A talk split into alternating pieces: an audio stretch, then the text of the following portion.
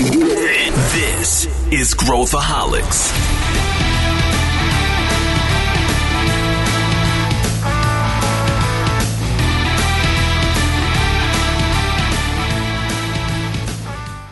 Olá, aqui é Pedro Weingärtner. Bem-vindos ao Growthaholics, o podcast da ACE. E hoje a gente vai falar de um tema que eu adoro, que é quais os melhores livros para quem quer empreender. E eu estou aqui com os meus dois amigos, Luiz Gustavo Lima e Arthur Garuti.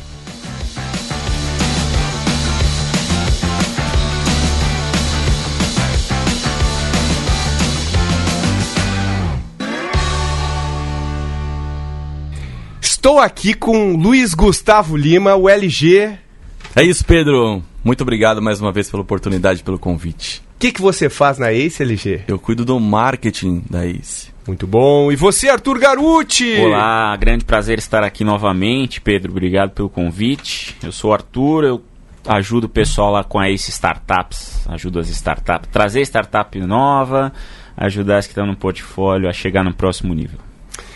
Hoje o tema é um dos temas favoritos da ACE. É o tema que a gente discute nos corredores, é o que a gente mais gosta de falar. E esse podcast podia durar três horas, quatro horas, assim, é infinito. Eterno. Podia fazer um podcast só disso. Só disso. Não tem, não tem assunto que a gente mais se divirta do que livros. A gente adora indicar livros, a gente adora ler. Nós somos extremamente orientados lá na ACE a conhecimento.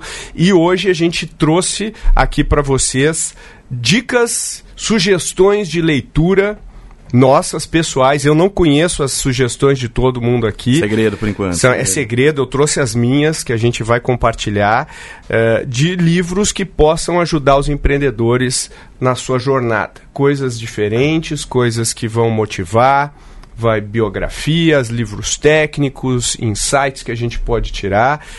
Então eu queria começar tirando o óbvio da frente. Porque quando a gente fala de livro para empreendedor, sabe aquela lista que sai no exame, a lista que sai lá no blog do, do Zezinho? Aquela lista de livros eu queria tirá-la da frente. Então vamos fazer um ping-pong rápido aqui para primeiro tirar os livros óbvios da tipo, frente. O que é obrigatório ler. É a leitura obrigatória. Leitura que todo mundo. Estamos presumindo que todo mundo vá ler esses antes de qualquer outra coisa. A primeira página do Google, livro, tá lá. É isso aí. Livros empreendedorismo, Tá busca lá. no Google, são esses que você vai encontrar. Vamos começar com os, os- os super básicos. Eu tenho, obviamente, vou falar aqui na nossa geração. E o Arthur é um cara, é um cara clássico, né, de gestão, um cara que gosta da gestão mais clássica, mas temos os novos clássicos aí da gestão de startups e nenhum mais clássico do que a startup enxuta do Eric Ries, que foi na verdade o, o precursor de todo esse movimento aí do Lean, da- das startups e tudo mais. Esse é o, acho que seria um dos mais recomendados aí para o cara que quer montar uma startup. Não necessariamente empreender, ah, embora ajude o método, né, Build, Measure, Learn. Mas e aí, o que vocês concordam? Eu gosto do método, é, acho que ele foi um- uma derivação de administração japonesa, de PDCA, né, de É Toyota aí. Way. E a questão da experimentação para redução de incertezas. né? Experimentação, é isso aí. Então, é, acho que é, é um livro um pouco da pedra filosofal assim desse novo mundo das startups, né? É a pedra filosofal.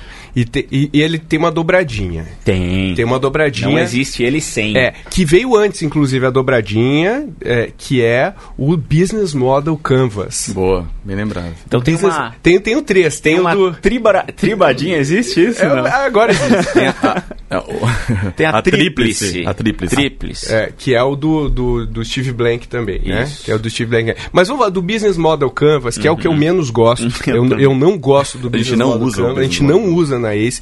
Eu acho que é um livro, é, é um método confuso.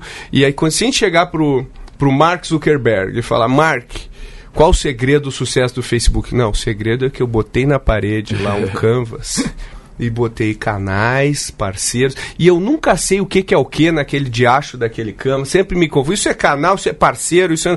Eu não sei o que, que é o que. Para mim, a gente passa meia hora discutindo o que, que é o que e não cria um modelo de negócio. É a minha visão, tá? Mas leia, tem que ler, tem que ler para criticar, certo? Mas para os que gostam, acho que se você combinar os métodos, então partindo do princípio que o Eric Ries faz a experimentação através do Build, Measure, Learn, você pode aplicar o método Lean com um Canvas. Óbvio. Então, por isso que tem a moda dos post-its muito, né? A gente tem um episódio, inclusive, sobre isso aqui. Tem um que eu acho importante a gente, né, o pessoal aí ouvir. Mas você pode plotar lá o canvas, colocar suas hipóteses, que é o build, aí vai pra rua, valida e depois vai trocando post-it lá de acordo com o que você descobriu na- nas validações na rua, né? Mas eu também não sou muito fã, viu, Pedro? Eu acho que é ganhou-se muito dinheiro com consultoria de canvas, infoprodutos e afins e não precisa. Do ponto de vista metodológico, talvez ele tenha inaugurado uma sessão de Canvas. Canvas, tudo tem Canvas. Tudo tem agora. Canvas, é. Tem Canvas de Business Model U precursor e não sei isso. o que, Canvas daqui, Canvas de lá. Mas eu acho que o, o, o, um negócio interessante em termos de uso do Canvas é como o Steve Blank usa o Canvas, né? Porque nos livros dele, ou no- até no curso online dele, ele, ele bota o Canvas como o guia dos experimentos que serão feitos. Isso. Então ele, ele linka um, ele, ele fala, bom, se eu, a minha hipótese de canal é essa, como que eu testo esse canal, como que eu crio um experimento para testar esse canal. Talvez nesse sentido possa ser legal, embora eu acho que ele possa ser muito simplificado eh, eh, em termos de, de, de, eh, framework, né? Bom, temos esse- essa trinca aí. É aí. então, do Steve Blank, não falamos do Steve Blank, eu sei que o Arthur é um fã do Steve Blank. Sou, sou um fã. Eu digo para os meus alunos que o Steve Blank é o Kotler das startups, né? Por algumas razões. Primeiro porque o livro é um livro chato, né? Você não vai ler esse livro na praia. Não vai. É um livro de consulta. Certamente. Você vai ler ele de maneira assíncrona, então você vai consultar os capítulos de acordo com a necessidade de validação que você está passando. Mas eu acho que combinar o método do Customer Development do Steve Blank com o Eric Ries é uma dobradinha melhor do que você fazer, por exemplo, a dobradinha do Canvas com o, com o Eric Ries, porque já está dentro do- das quatro fases do Steve Blank o modelo de experimentação proposto pelo Eric. E eles trabalham muito juntos. E é prático, tem né? Muito prático. É, eles já fizeram várias O Eric conferências. é, é- é um discípulo. É um do discípulo, Steve é um Blank. discípulo. O Steve Blank, para mim, é um dos, dos, dos papas teóricos aí do empreendedorismo. Um dos poucos que conseguiu fazer alguma fórmula para empreender, o que é algo quase impossível, na verdade. Legal. Vamos entrar nisso. Que mais? Que outros livros? Agora tiramos a trinca básica aí. Que outros Hum. livros aí? O, o LG tá com a bibliografia da Ace aberta aqui na frente dele. Mas você sabe que isso é interessante, porque sempre mandam e-mails pra gente pedindo qual é a nossa bibliografia. E, obviamente, vocês sabem bem, a gente tinha uma bibliografia de 15 livros que hoje já está em 50 livros. A gente, Va- Vamos botar no show notes a nossa biografia? a gente tem muito livro para indicar lá. Botar, vai, Bom, vai. a gente passou a trinca, acho que faz sentido falar da estratégia do Oceano Azul, né? Legal. Que é um clássico de empreendedorismo que basicamente provoca a reflexão de esse mercado que você está se propondo a atuar, ele de fato tem oportunidades reais ou ele tem muita gente e fica mais difícil para você que é o Oceano Vermelho, né? Acho que esse é um clássico e ele também inaugurou o, o, o case do Circo de Soleil pelo mundo. Desde então, o Circo de Soleil ficou muito conhecido por conta do livro A Estratégia do Oceano Azul. É, do Shankin é modelo europeu aí de... Né, a gente tava falando tudo de autor americano. Não, o, o, É o Osterwalder é... O Osterwalder, ele é... É... Não sei. O que? Norueguês? É? Enfim, acho que é. Ele é do... Mas foi meio que um crowdsourcing, né? o foi, Business foi. Model Até deu, deu, Generation, deu né? um rolo aí É, com... foi né? co-criado. Foi co-criado, foi co-criado. Eu não sei, de onde, descobriu de onde é que é o Shankin? Deixa eu pegar aqui. É o autor, Shankin, né? O autor do Oceano Azul. Então, enquanto o o LG faz em tempo real uma busca, Hum. Porque aqui é assim, né? A gente faz ao vivo. é. Aqui é faz ao vivo. Como diria o Fausto, O né? Fausto, teu, teu grande ídolo. É. Agora, o, o que outros livros a gente tem aí? Vai começar já? Não, não, não. Básicos. Tem, tem outros básicos. Básicos? Só pra Básico. tirar da eu vou básico. falar um básico, assim, que por conta do conceito do job to be done, que eu acho que é um conceito central para você conseguir empreender com efetividade, entendendo as dores reais, a necessidade do mercado. Então, acho que o Innovator Solution do Christensen. do, do Christensen, né? Lá de Harvard. É um, um livro clássico. É, esse conceito não vem desse livro, mas acho que ele aborda muito forte o, o Job to be Done no, Innova- no, no Innovator Solution. É, e eu acho que vale muito a pena aí para os empreendedores esse daí, como clássico, como atemporal, como algo que você vai levar para a vida. Legal. Algum do Falcone, Arthur, que tu recomenda? Ah, aí é golpe baixo, né? Para mim todos. É outro livro. O verdadeiro poder é bem legal. o verdadeiro Falcone. poder é muito É bom. bom, bom. Aquele de tomar notas também para gestão, o gerente eficaz também é muito bom. Mas esse aí é do Peter Drucker, né? É? O gerente eficaz? Gestor eficaz. Gestor eficaz, então é Peter É, Drucker. eu, eu acho que é a, é a ge- gere- gerenciamento da rotina. Ah, E esse gerenciamento é o, por esse di- é o por de rotina. Do, É. do É isso, Falcone. Falcone. Falcone, esse aí, é isso esse aí. aí. Que, aliás, esse do o Gerente Eficaz é um, é um grande livro do Peter Drucker, eu recomendo muito. Aliás, Os todos clássicos que, que perduram, né? Na dúvida, pega um livro do Peter Drucker É, e começa Drucker a ler, é você vai bom. ter uma experiência fantástica. Shankin sul-coreano. É sul-coreano, mas, Sul-coreano. ele- mas vem da, da escola europeia. Eu acho que é do INSEAD. INSEAD, é, do- sim, Do INSEAD, INSEAD. é isso aí.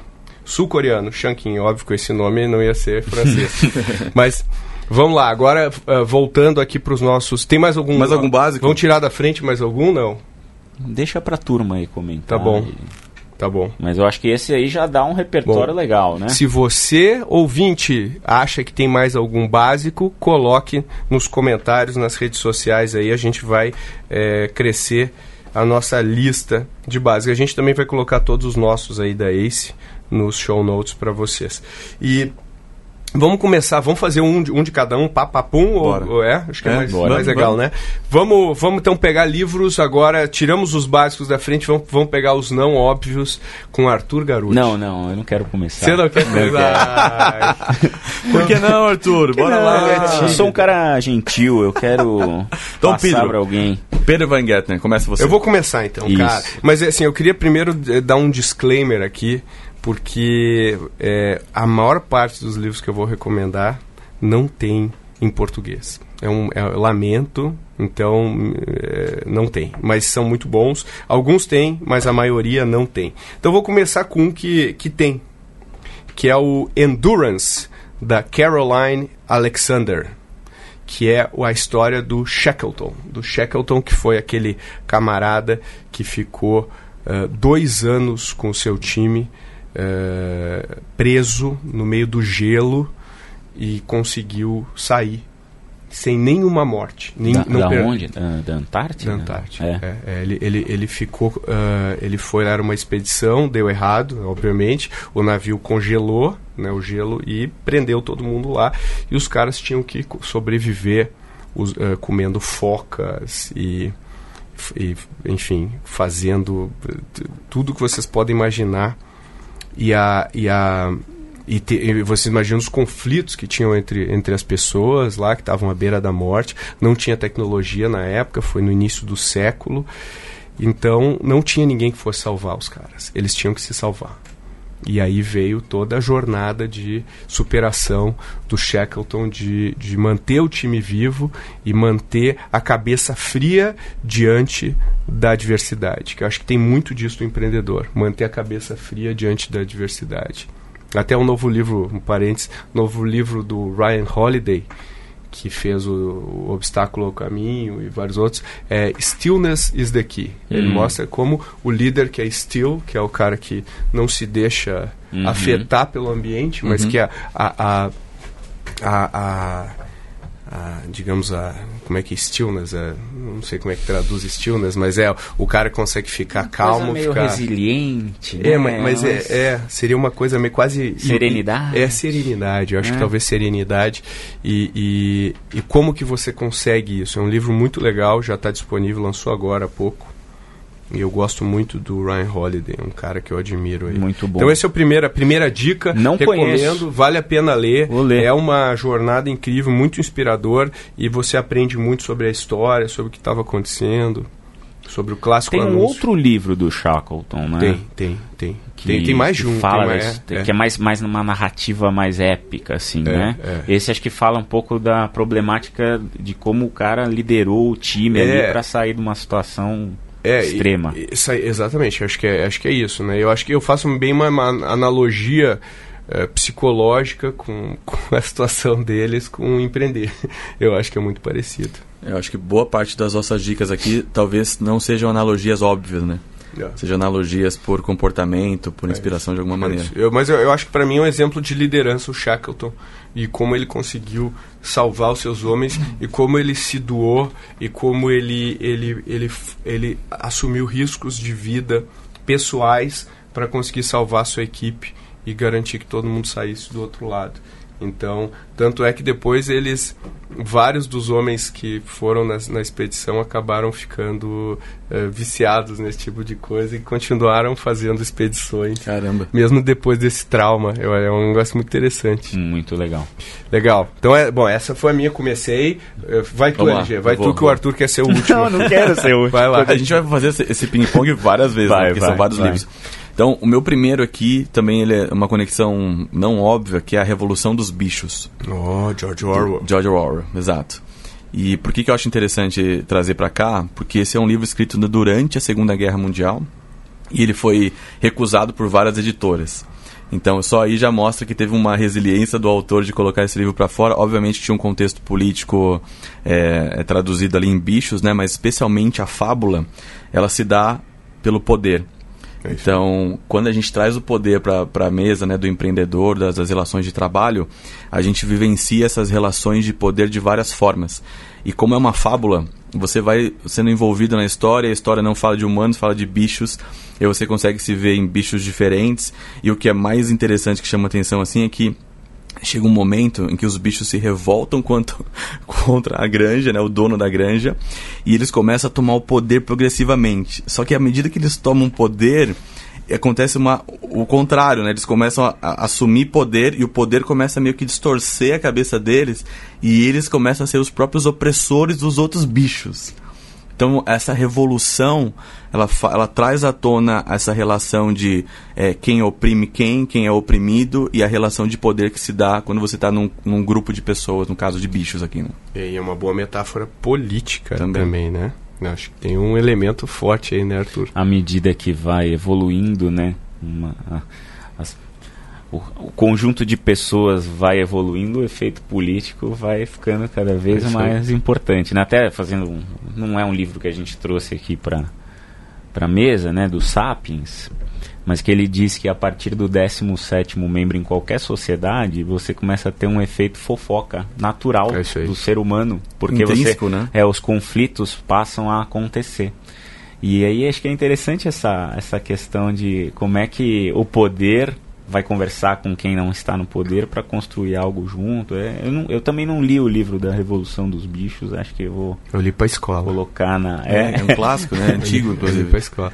E, e, o 1984 também. Ah, esse é Ah, esse também é bem Não, é pena. não, não sei se aplica em empreendedorismo, mas, mas, é legal tão de ler. Estão aplicando, né? Na China, especialmente. É, na China, é. bem o grande irmão. é, e, e você, Arthur? Agora sim. Agora Chegou sim. minha hora? Chegou sua hora, Você sabe Arthur. que eu gosto de livros clássicos, né? É, não sei eu... se vocês sabem, mas o Arthur, ele é, cursou, inclusive, filosofia, fez um curso na faculdade. Quando eu conheci o Arthur já marmanjo, ele estava fazendo um curso de filosofia. Tava lá na graduação, né? Depois não deu mais para continuar, mas sempre gostei dos temas mais clássicos.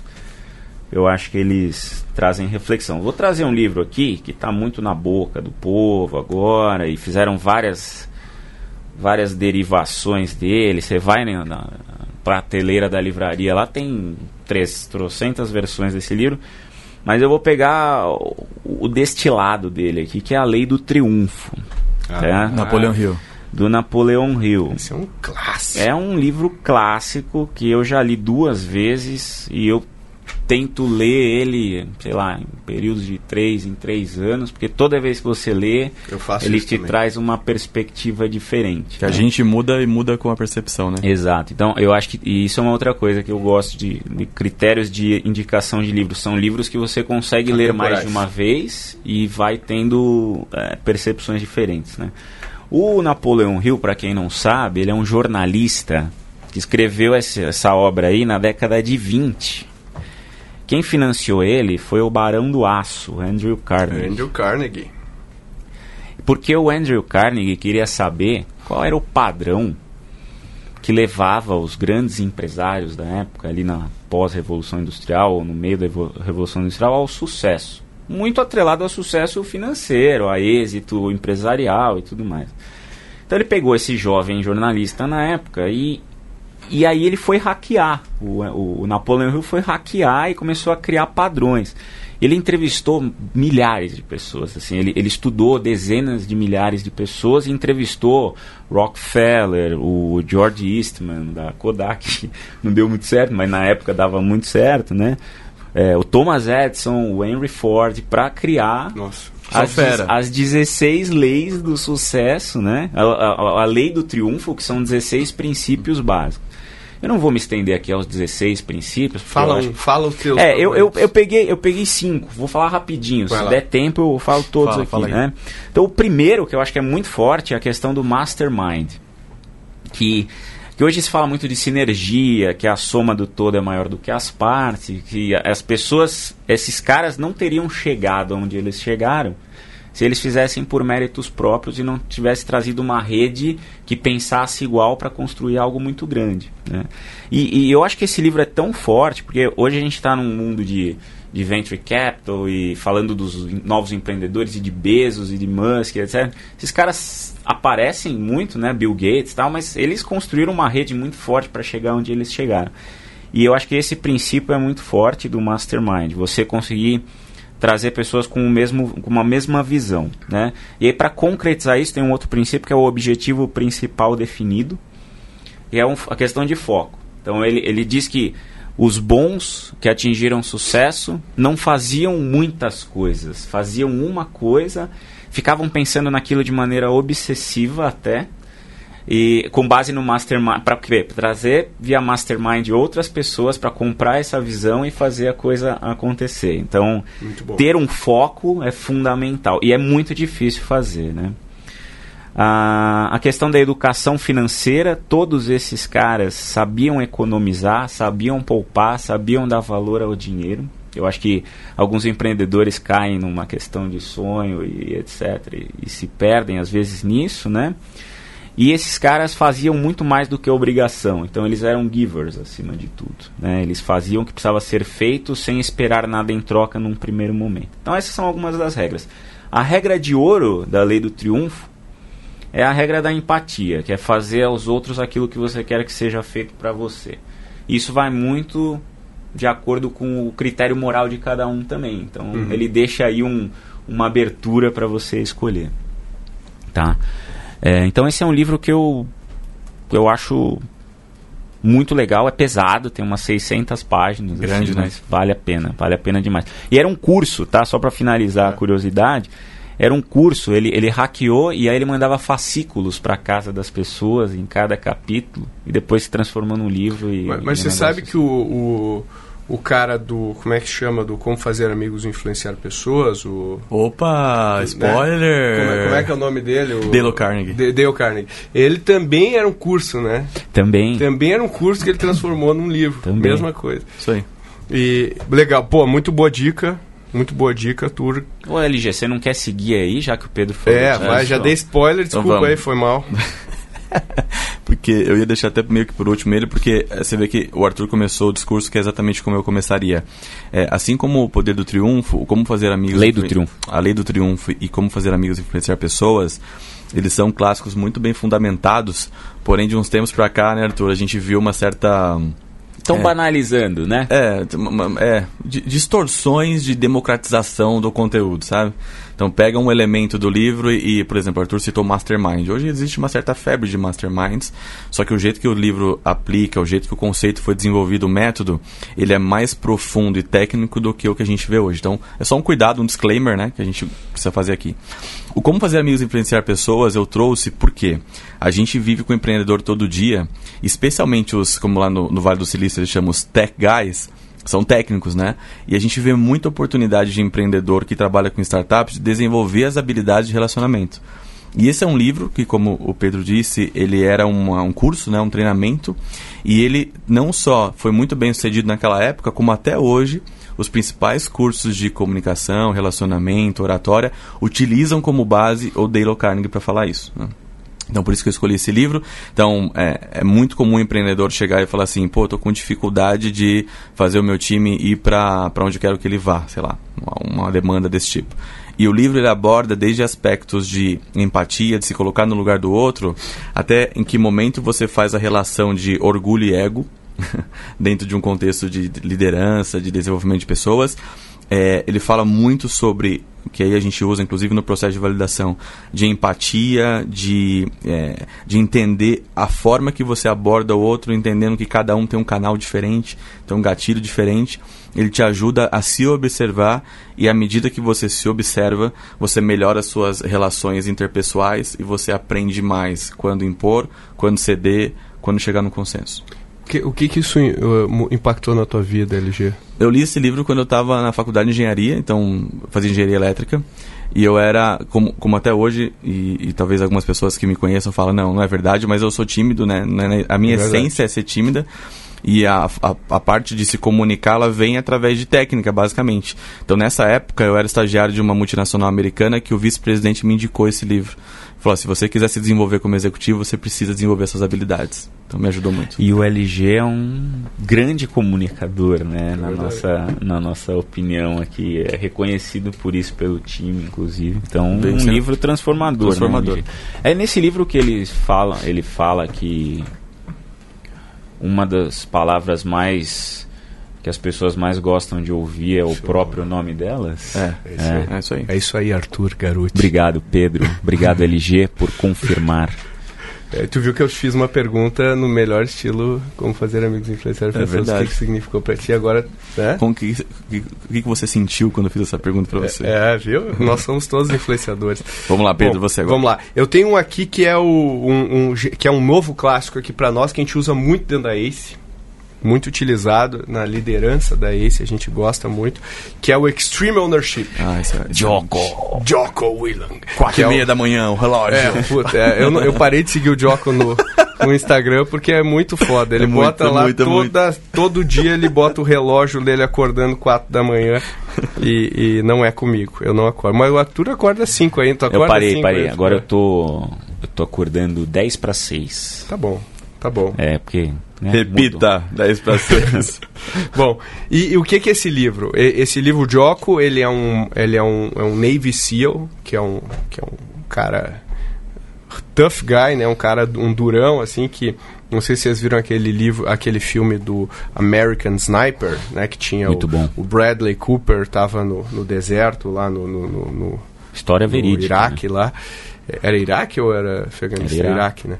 E, e, e, ele era um sniper e tal. O Jocko, ele era o chefe do cara do, do Kyle lá, que era o que era esse que era o sniper. Cooper, que era o sniper. Então ele viveu aquele aquilo lá e hoje ele se dedica a dar treinamentos para executivos usando os métodos de liderança que ele aprendeu lá. E eu gosto muito de pegar é, liderança de de situações de high stakes, assim, de alta alta ri, alto risco, né? né? alto estresse. Então, é o esporte e, e, o militar. Geralmente, a liderança tem que ser. Não adianta ser o chefe lá do crachá, porque é, você tem que ir além para conseguir fazer as pessoas Uh, enfim, chegarem no objetivo. E eu gosto muito e, e é, do, da maneira como o Jocko fala, porque no livro ele sempre dá um exemplo de, de guerra, do que, que ele fez numa guerra, e ele dá um exemplo no meio corporativo. Ele dá cada capítulo é um, é, um, é um princípio, digamos assim, e são coisas muito simples que ele usa, do tipo, poxa, é, é, tá claro o plano, tá claro o que, que o cara tem que fazer, você entendeu o que, que você tem que fazer, você, você, você se não entendeu, vai até o teu líder e, e conversa com ele.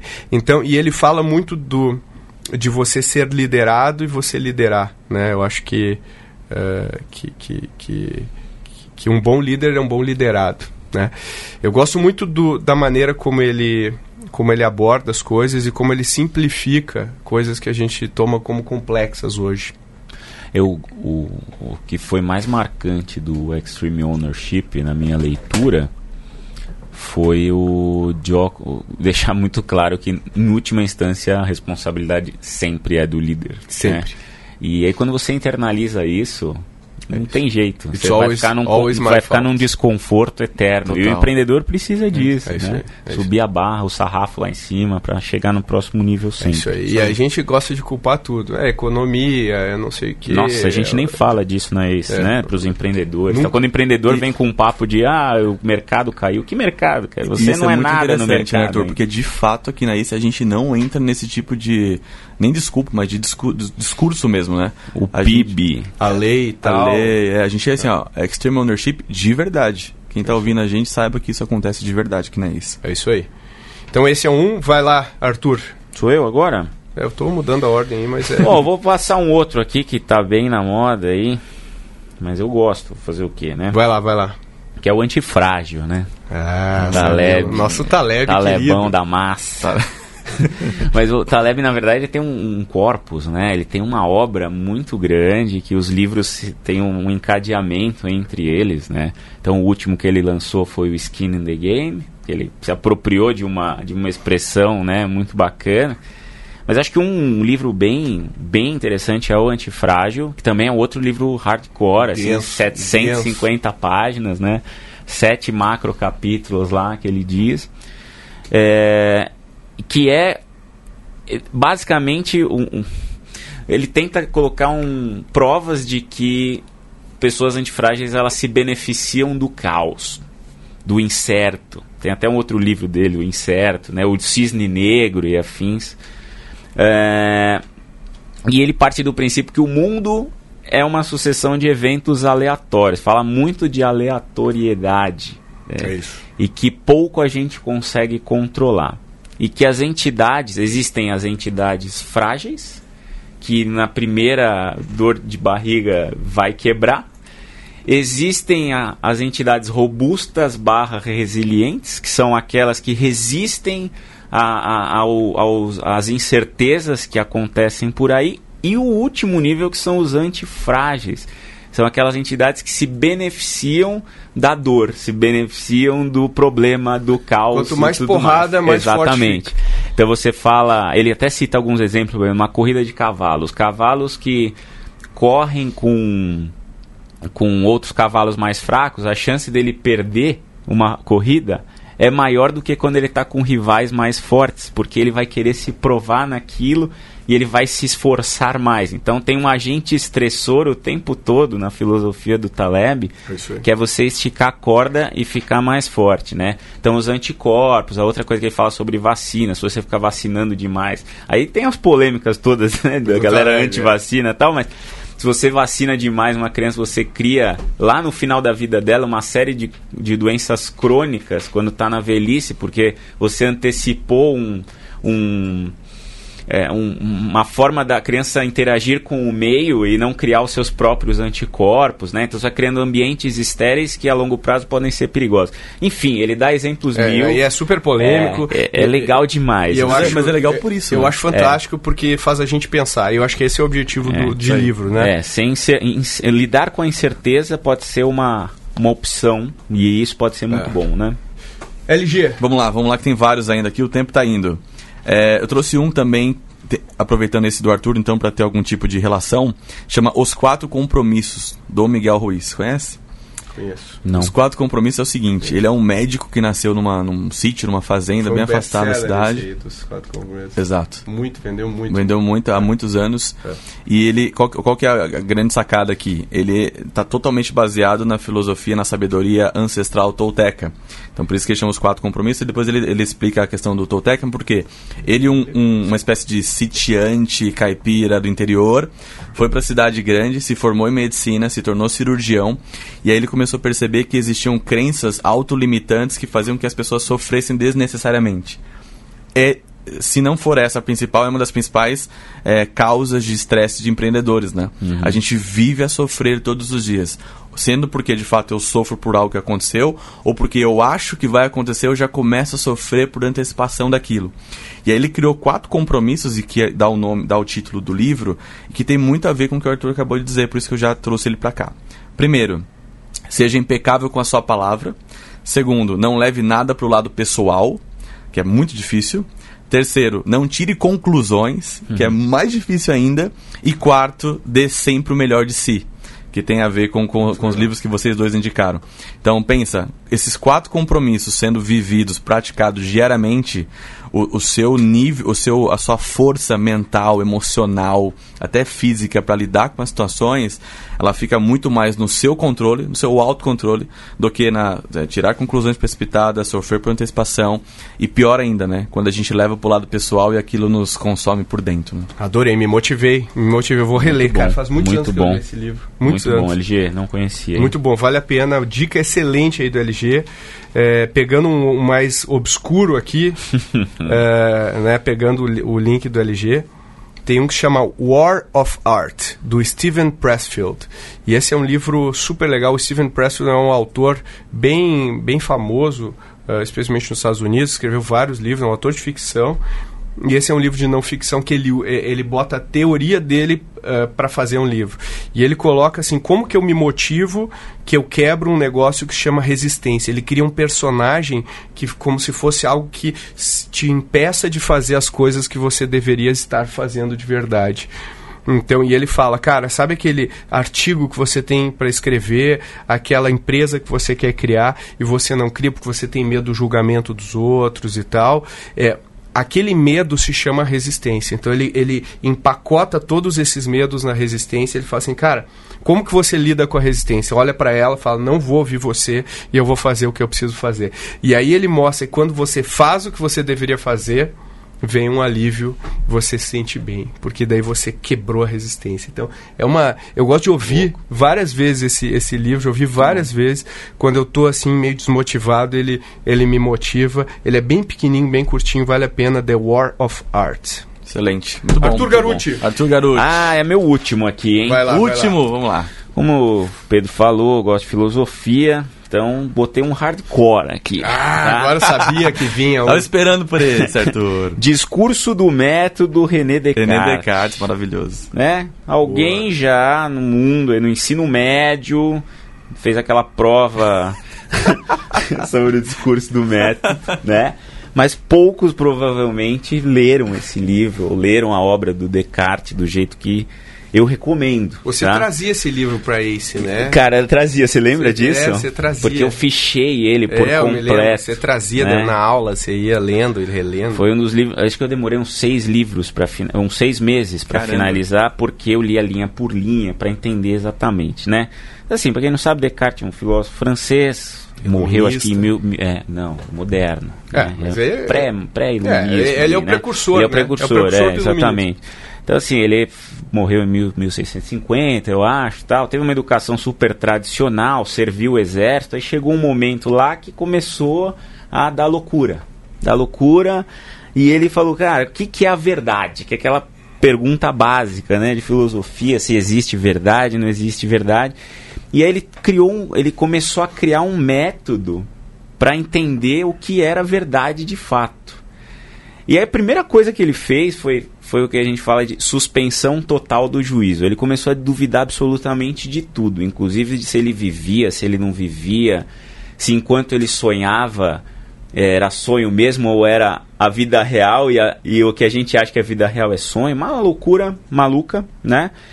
E daí dessa brisa, que eu não sei se era sóbrio ou com algum outro tipo de substância que ele estava usando no momento, ele chegou à conclusão da, da frase mais clássica dele, que é o penso, logo existo, né? Que é a, Famosa, né? Frase famosa. que é a, a questão de você a gente só a gente molda o mundo porque a gente cria coisas né a gente é o único ser capaz de pensar e moldar o mundo de acordo com a nossa razão e por que, que eu acho que esse livro é tão legal depois aí ele desenvolveu um método em cima disso né então a primeira coisa é você duvidar de tudo então você é, olhar para as coisas e entender o porquê que elas existem daquela forma, tirar o senso comum da jogada e fazer um pensamento proprietário sobre as coisas. E que a verdade só vai ser buscada quando você disseca isso em pequeníssimas partes. Então, você vai da verdade mínima e em cima dela você vai construindo o próximo passo. Foi daí que gerou É muito a tua cara. a evolução da. Eu tô assistindo aqui ele falando e an- anotando ao mesmo tempo, tá? né? Porque foi daí que, ge- por exemplo, a evolução de toda a ciência que a gente conhece hoje, cara, engenharia, medicina, é, a álgebra do jeito que a gente estuda hoje, geometria, é tudo baseado nisso. Então, vai fazer uma equação, por exemplo, matemática. Se você errou a premissa inicial, lá um cálculo inicial de uma equação, o resultado final dela vai estar errado. Então, é, e, e aí trazendo para o mundo dos negócios, né, quando você roda um PDCA, se você não sabe qual é a causa raiz do problema que você está querendo resolver, você não, não vai resolver aquilo direito. Então, eu acho que quem gosta de gestão, por exemplo, empreendedores que querem trazer a verdade para os setores deles tal, deveriam ler Descartes. Muito, muito bom, bom, muito bom. E o Descartes sabia fazer conta, né, cara? Ele era um matemático. era ali, monstro. Hard. Monstrão, hard. cara. E depois, pô, todo mundo construiu em cima dele. Aí, todo né? mundo. Do Hobbes todo... ao... Né? Hobbes, depois veio o, o, o, os falsificações. Bom, enfim, é, aí é um Spinoza, assunto... todo é, mundo tudo, cresceu tudo, em cima do Descartes. Vai lá, LG. Bom, agora eu vou trazer um livro para quem está ouvindo a gente que quer empreender agora ou já fala empreende. A Mônica, no Mônica e Cebolinha só pra quebrar Porque Maurício de Souza produziu. Trazer a filo... Poderia o próximo ser Nietzsche, né? Alguma coisa do tipo, lá do Marcelo de Nietzsche, alguma coisa do tipo. Mas não. Esse é um livro para quem está ouvindo que quer empreender ou já empreende, que é movido por propósito, por, por resolver um problema real, porque viveu aquilo, que é O Banqueiro dos Pobres, do Mohamed Yunus. Boa. Esse é um livro absolutamente espetacular, tanto para inspirar quanto para modelar, porque quando a gente fala hoje de fintechs, esse cara criou uma fintech em 1976, né? Então, para quem não, não associou o nome à pessoa ou não conhece, ele criou um banco chamado Grameen, que é o Grameen Bank, lá em Bangladesh, na Índia. E no episódio aqui que a gente falou, se eu não me engano, estava o Pedro, Felipe e eu falando sobre por que, que as startups morrem. A gente falou das principais causas e também a gente falou o que, que deve fazer. A gente deu algumas dicas no final. E ele viveu esse ciclo de validação praticamente. Então, o que, que ele fez? Ele vem da pobreza absoluta e absurda lá na, na Índia ele começou a, a, como com a cabeça de economista, com a cabeça de um, de um financista, a entender a, a, dinâmica daquelas mulheres, daquelas pessoas e como ele poderia ajudar, até que depois de muita experimentação, de, de observação, de falar com as pessoas, de conhecer a realidade das pessoas, ele criou uma, uma linha de microcrédito para a população absolutamente carente. É, direcionado às mulheres. Direcionado né, às mulheres, especialmente, e que teve surpreendentemente uma taxa taxa de pagamento de 97%, caindo a principal hipótese do sistema bancário da época, que era pobre não paga dívida. E aí quando ele provou aquele, hoje que a gente chamaria de um piloto, né, de um MVP, ele começou a escalar aquilo na Índia e aquele modelo se, se provou uma operação absolutamente viável, cresceu no mundo inteiro do ponto de vista financeiro, de escalabilidade, com o objetivo de, quando a gente fala resolver um problema real, problema que é da pobreza extrema, e através de microcrédito para mulheres, ele criou uma, a maior rede do mundo de microcrédito para pobres. É muito legal. Legal. Né? Olha que legal, interessante, né? Ele quebrou, falando do Descartes com ele, ele quebrou o senso comum, né? De um modelo. Questionou. É, ele questionou, questionou o modelo. E aí ele criou algo que ninguém tinha criado. Isso aí, exato. Muito bom. Trazendo bons livros aí, hein, LG? Bons Gostei, livros. Tô gostando. A seleção nossa hoje aqui tá muito interessante. Tô gostando. Eu, eu, eu tô com uma lista para mim aqui. Aí, aí nós temos o The Art of Learning, esse é em inglês, só tem inglês, assim como War of Art, The Art of Learning, do Josh Waitzkin. E o Josh Waitzkin, para quem não conhece, é, ele começou a, a, a, carreira dele como um enxadrista. Ah, é? É. E ele foi. Teve um filme baseado nele, que é The Search. Uh, Search of, of uh, Searching for Bobby Fischer é o nome do, do livro. E, e é, o filme. É, é, filme. E mostra a, a, história dele criança porque ele foi um dos campeões mais jovens de xadrez do mundo. E aí ele, ele descobriu como uh, como jogar xadrez. Ele, ele, daí no livro ele mostra como ele dominou o xadrez como que ele descobriu. E aí ele não praticava do jeito que a gente pratica as coisas. Ele descobriu um método para aprender mais rápido. E aí ele, ele, a partir daí, ele começou a falar, como que eu aplico isso? Porque xadrez eu já cheguei no topo. Como eu aplico isso para outras áreas da vida? E aí ele foi lutar é, é, Tai Chi. Tai Chi, uh, que se chama um, um, Push Hands Tai Chi, que é, um, é, um, é uma batalha de Tai Chi, não é aquela tiazinha no, no parque, é, é, é uma briga quase. onde você está num círculo e você tem que tirar o oponente do círculo com a, com a força, né, com técnica. E aí existe campeonato mundial na Ásia disso. E ele foi treinando e ele, e ele conseguiu chegar a campeão mundial de push hands tai chi, saindo do xadrez usando o mesmo framework. Caramba de aprendizado que ele usou. Sensacional. E aí ele, e aí ele mostrava, assim, então ele, em vez de, de estudar tudo, ele dominava um, um, golpe. Ele pegava um golpe e ficava treinando só esse golpe. E aí quando ele chegou lá no, no, no, no, no campeonato, ele dava esse golpe e ganhava e ganhou tudo. No ano seguinte, todo mundo estava preparado para esse golpe. Ele não dava mais esse golpe. Ele, então ele ia mudando como se fosse xadrez uh, o jeito de de tocar as coisas. O Tim Ferriss. Ele é amigo dele. É amigo? É amigo, é amigo porque o Tim Ferriss ganhou o torneio de kickboxing na China é usando a mesma usando a mesma técnica. E, e foi pro Guinness com um campeonato de é, loopings de tango que ele deu na Argentina, na Argentina usando técnica. Ele é um, é um dos assim. melhores amigos ah, dele. Então tá e explicado. ele é um coach hoje. O, o, é, de, ele não tem mídias sociais, ele não tem nada. O Josh Wentz tem nada? fica focado em, em ajudar no, no na aprendizagem. Na, na aprendizagem então, né? vamos, vamos ter que é um então livro. E hoje ele luta jiu-jitsu. Ele tá no jiu-jitsu ah, é? agora fazendo a mesma trajetória. Então, cara é sensacional, super Muito interessante, legal. vale a pena. E já aí a gente já tá, já tá arrumando aqui pro fim. Dá mais um aí, eu, eu, vou, eu tenho só mais dois. Eu vou aproveitar então para associar com esse tema que você trouxe, que é o A Arte da Guerra do Sun Tzu. Ah, olha. Esse livro eu li no meu primeira semana de engenharia, estava com 17 anos. Eu entrei na biblioteca de manhã, saí à tarde, só saí para almoçar e li esse livro inteiro em um dia. Por que, que ele é muito interessante do ponto de vista de empreendedorismo, né? Porque na, na pesquisa Ace Innovation Survey que a gente fez esse ano, a gente aprendeu que o executivo brasileiro, ele basicamente se baseia no concorrente para inovar, né? É isso aí. A gente aprendeu lá. E a arte da guerra, o que, que ele fala? Ele fala que você tem que ter um planejamento é, absolutamente coerente, bem feito, né, com tempo dedicado com foco. E as análises de ataque e defesa, fraquezas e forças, movimentações, terreno, elas seguem três princípios. Então, o princípio número um é conheça o seu inimigo e conheça a si mesmo. Então tem um, um, papel aqui de autoconhecimento, né? Não adianta só eu olhar para o outro, primeiro eu preciso me conhecer para depois olhar o outro. Segundo é, e tem a ver muito com o que você acabou de dizer, Pedro, evite a força, você ataca a fraqueza. Então o fato de você se conhecer e saber onde você é muito bom, onde que você pode atacar. E o terceiro, que talvez mexa com, com várias coisas que a gente disse aqui já, que é vencer sem batalhas não é o auge da habilidade, mas subjugar o seu inimigo sem lutar é. Hum. É isso aí. Fantástico, né? Muito legal, uhum. muito legal. E aí eu, te, eu tenho mais duas aqui que eu, que eu acho. E aí talvez seja um pouco mais. É, mais Uh, focado em gestão e tudo mais, que daí acho que volta um pouco para a terra aqui, uh, mas são dois que eu gosto muito. Um é o High Output Management. Ah, queridinho é, da, da galera. Da, a né? gente adora aqui na Ace, a gente ama, que é do Andy Grove, que era, era o CEO da Intel. Assim, o cara fez a Intel fazer uma trajetória brilhante.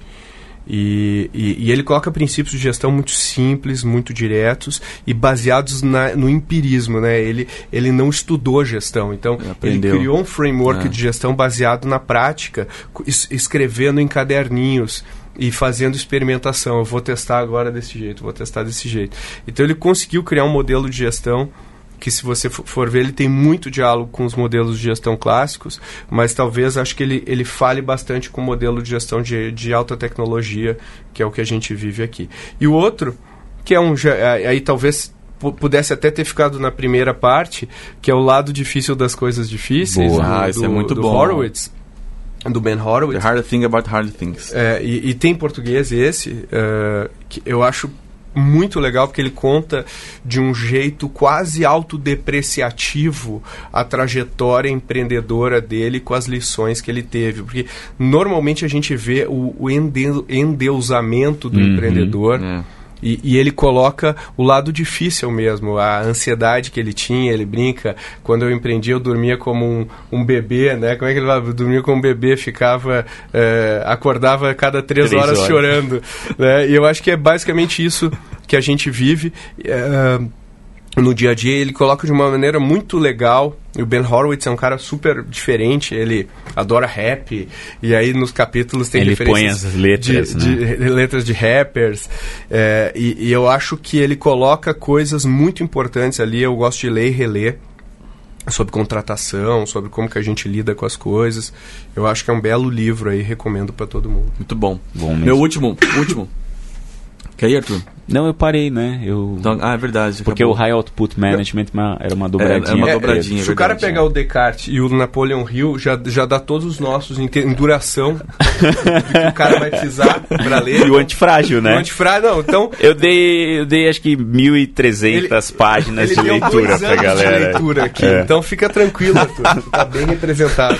E se a pessoa gostar do Descartes, ele pode explorar toda a filosofia e Não, tem uma- aí a gente uma faz um só pra isso. É. Fili- filosofia e negócios. Gente Boa. pode Se fazer um você- ó, podcast. Se a galera quiser, a gente faz um só de Ah, isso é bem filosofia legal, e hein, negócios. Peçam, com você. co- comentem aí, filosofia e negócios com Arthur Garuti. Vamos. bom. Vamos lá. Meu último, então, esse, esse eu gosto demais. Tava falando pro Arthur aqui quando a gente tava vindo pra cá, que especialmente esse livro eu contei pro Arthur antes, porque ele é, o- ele é o berço do Customer Centric, Pedro. Oba! É o, o Sam Walton, biografia do Sam Walton do Walmart. Ah, belo livro. Esse é um livro fantástico, porque inclusive dizem que o Jeff Bezos andava com esse livro embaixo do braço no começo da Amazon, porque é, o, o, o- ele era meio doido, né? Assim, o Sam Walton, ele, ele de fato ele, ele tinha uma obsessão incrível pelo cliente. Ele lendo a biografia, enfim, tem várias biografias interessantes para ler, mas falando especialmente a dele, é, ele era tão fanático por aprender, por se desenvolver, por ser uma pessoa curiosa, que ele pilotava. Então, quando ele ia abrir uma nova unidade do Walmart, ele pegava o aviãozinho dele, ia para a cidade, fazia uma, uma, uma espécie de vistoria, e aí sim ele escolhia o lugar que ele ia colocar a, lógica, a loja. Ele implementou o conceito de sortimento de produtos do jeito que é hoje. Então, a- a- por exemplo, a- a- acho que se eu não me engano, o título do livro da biografia do Jeff Bezos é A Loja de Tudo, né? Esse, esse conceito de a loja de tudo veio do Walmart. E o Sam Alto, naquela época, ele tinha uma lojinha que era absolutamente pequena, mas muito multicategoria. Ele não deixava o cliente sair de lá sem comprar alguma coisa, desde vassoura até produtos de limpeza. Então, de fato, ele, ele foi o grande é, empreendedor que puxou essa questão de cliente como, como o pagador dos nossos salários, da nossa conta, o nosso chefe, e essa obsessão pelo customer centric veio muito dele. E a última coisa que eu quero chamar a atenção aqui no caso São Alton, é, que tem similaridades com o Samuel Klein das Casas Bahia, que também é uma biografia muito boa, é, ele é- era tão focado em metas que ele fez uma vez uma um combinado com o time, que se eles atingissem a margem de lucro de 8%, diz, diz o livro, ele dançaria Ula Ula em Wall Street. e se você procurar hoje no YouTube, tem o Sam Walton dançando Ula Ula em Wall Street. Genial. É muito legal. Muito legal. Eu gosto muito dessas histórias. Eu acho que tem muito empreendedor clássico eh, que a gente não estuda. Eu recomendo todo mundo ler a biografia do Rockefeller, do Andrew Carnegie, eh, desse, do Harry Ford. Todos esses caras aí que mudaram o mundo como a gente conhece ele hoje. eh, o Walt Disney deveriam nos inspirar. Eh, tem muito aprendizado lá que é, e, né, não, não, não, tem, não tem data de validade. E a gente tem que reconhecer os brasileiros também, né? Opa! Se você pegar o Barão de Mauá, por Exato, exemplo, ler a história Mauá. do Barão de Barão de Mauá, Ler a história dos, do, do- dos Matarazzo, né? Que são grandes industriais É também aí. que pouco se fala, É né? o isso aí. Silvio Santos, por que não ler a biografia O dele? É muito Hermínio boa. de Moraes. Hermínio de Moraes. Tem, tem muita coisa legal. O pessoal aí do 3G também, O né? Abílio Diniz. Então, Abílio Diniz. Então, acho que são, são boas histórias também, né? Muito legal. Bom, estamos chegando no fim do nosso, nosso podcast aqui. A gente poderia ficar mais umas duas horas. E eu acho que cabe um repeteco. Esse podia virar um podcast Pode. é, frequente nosso aí que a gente faz a cada. Né, a cada X tempo, porque tem muito livro aí que a gente lê e, e, e poderia indicar. E se você aí que está ouvindo também tem recomendações, indique que a gente vai fazer um futuro podcast aqui sobre o tema. E, bom, como a gente hoje não tem uma conclusão para tirar, a gente só está indicando livros, não, não precisa mais a gente fazer aquela rodada para responder a nossa pergunta, mas eu acho que fica uma provocação final aí para os nossos ouvintes. Arthur, o que você que que que tem aí no seu método mais filosófico de, de pensar? Busquem coisas atemporais para ler. Eu achei que você ia Nossa, dar eu o pensei Bilu. muito, Achei muito. ia dizer, busque o conhecimento. Eu pensei muito que ele ia fazer isso. Não, o Bilu é um, um ET, para quem não sabe, né? Que a gente usa aqui como metáfora de buscar conhecimento. Procurem aí depois no YouTube, ET Bilu, vocês vão saber o que a gente está falando, mas busquem coisas atemporais, textos clássicos, né? Sai do, do óbvio, sai do que está na prateleira, na, na lista da- das- dos grandes veículos. Vai atrás de conhecimento mais profundo. Às vezes vale muito mais a pena investir tempo de qualidade nesses livros do que pegar coisa pasteurizada por aí. Boa. E você? É isso, acho que complementar do Arthur é, é desenvolver o senso crítico e obviamente que é sempre bom, a gente inclusive acabou de fazer uma curadoria de indicações de livros e existem vários por aí, mas quando você tem senso crítico e aprofunda, como o Arthur disse, você fica mais empoderado daquilo que pode de fato fazer diferença para você. Eu quero encerrar com uma frase do Sun Tzu, que é uma frase muito profunda, que é o seguinte: Se você conhece o inimigo e conhece a si mesmo, não precisa temer o resultado de 100 batalhas. Se você se conhece, mas não conhece o seu inimigo, para cada vitória ganha, você também sofrerá uma derrota. E se você não conhece nem o inimigo e nem a você mesmo, você vai perder todas as batalhas. Olha aí, olha aí. Ficou uma. Oh, o LG tá hoje, É, hoje uma, tá- uma fonte de Vou sabedoria. embora aqui pensativo. Muito bom, muito bom. Va saí com várias dicas aqui. É, eu acho que a dica que o Arthur e o LG deram são, são- as dicas são fantásticas. Ah, a minha dica é crie o hábito da leitura. Se não for, se não for ah, ah, no, no, no, no livro físico, ouça, mas te- pare para pensar. Né? Eu acho que o, o- só ler o livro não adianta. Você precisa processar o livro. Né? Você precisa processar, entender o que, que isso significa para você, como que você consegue tirar algo de útil para você no dia a dia eh, dos livros que você leu. Então pratique os livros, não só leia. Busquem conhecimento. Isso aí, ET Bilu. ET Bilu. Pessoal, queria agradecer a participação de Arthur Garuti. Obrigado, pessoal. Luiz grande Gustavo prazer. Lima. Muito obrigado. Obrigado pela participação de vocês, obrigado aí pelos ouvintes. Ah, não deixem de curtir o nossos, as nossas redes sociais, não deixem de assinar o nosso Growthaholics. Eh, se você assinar no seu leitor de podcasts favorito, você vai receber fresquinho cada episódio que a gente lançar. E não deixe de indicar para os seus amigos, se você acha que faz sentido comentar, comente nas nossas mídias sociais, no Facebook, no Instagram, no LinkedIn. A gente sempre tá lá respondendo e ouvindo. E a gente quer muito esse seu feedback. Obrigado e até a próxima!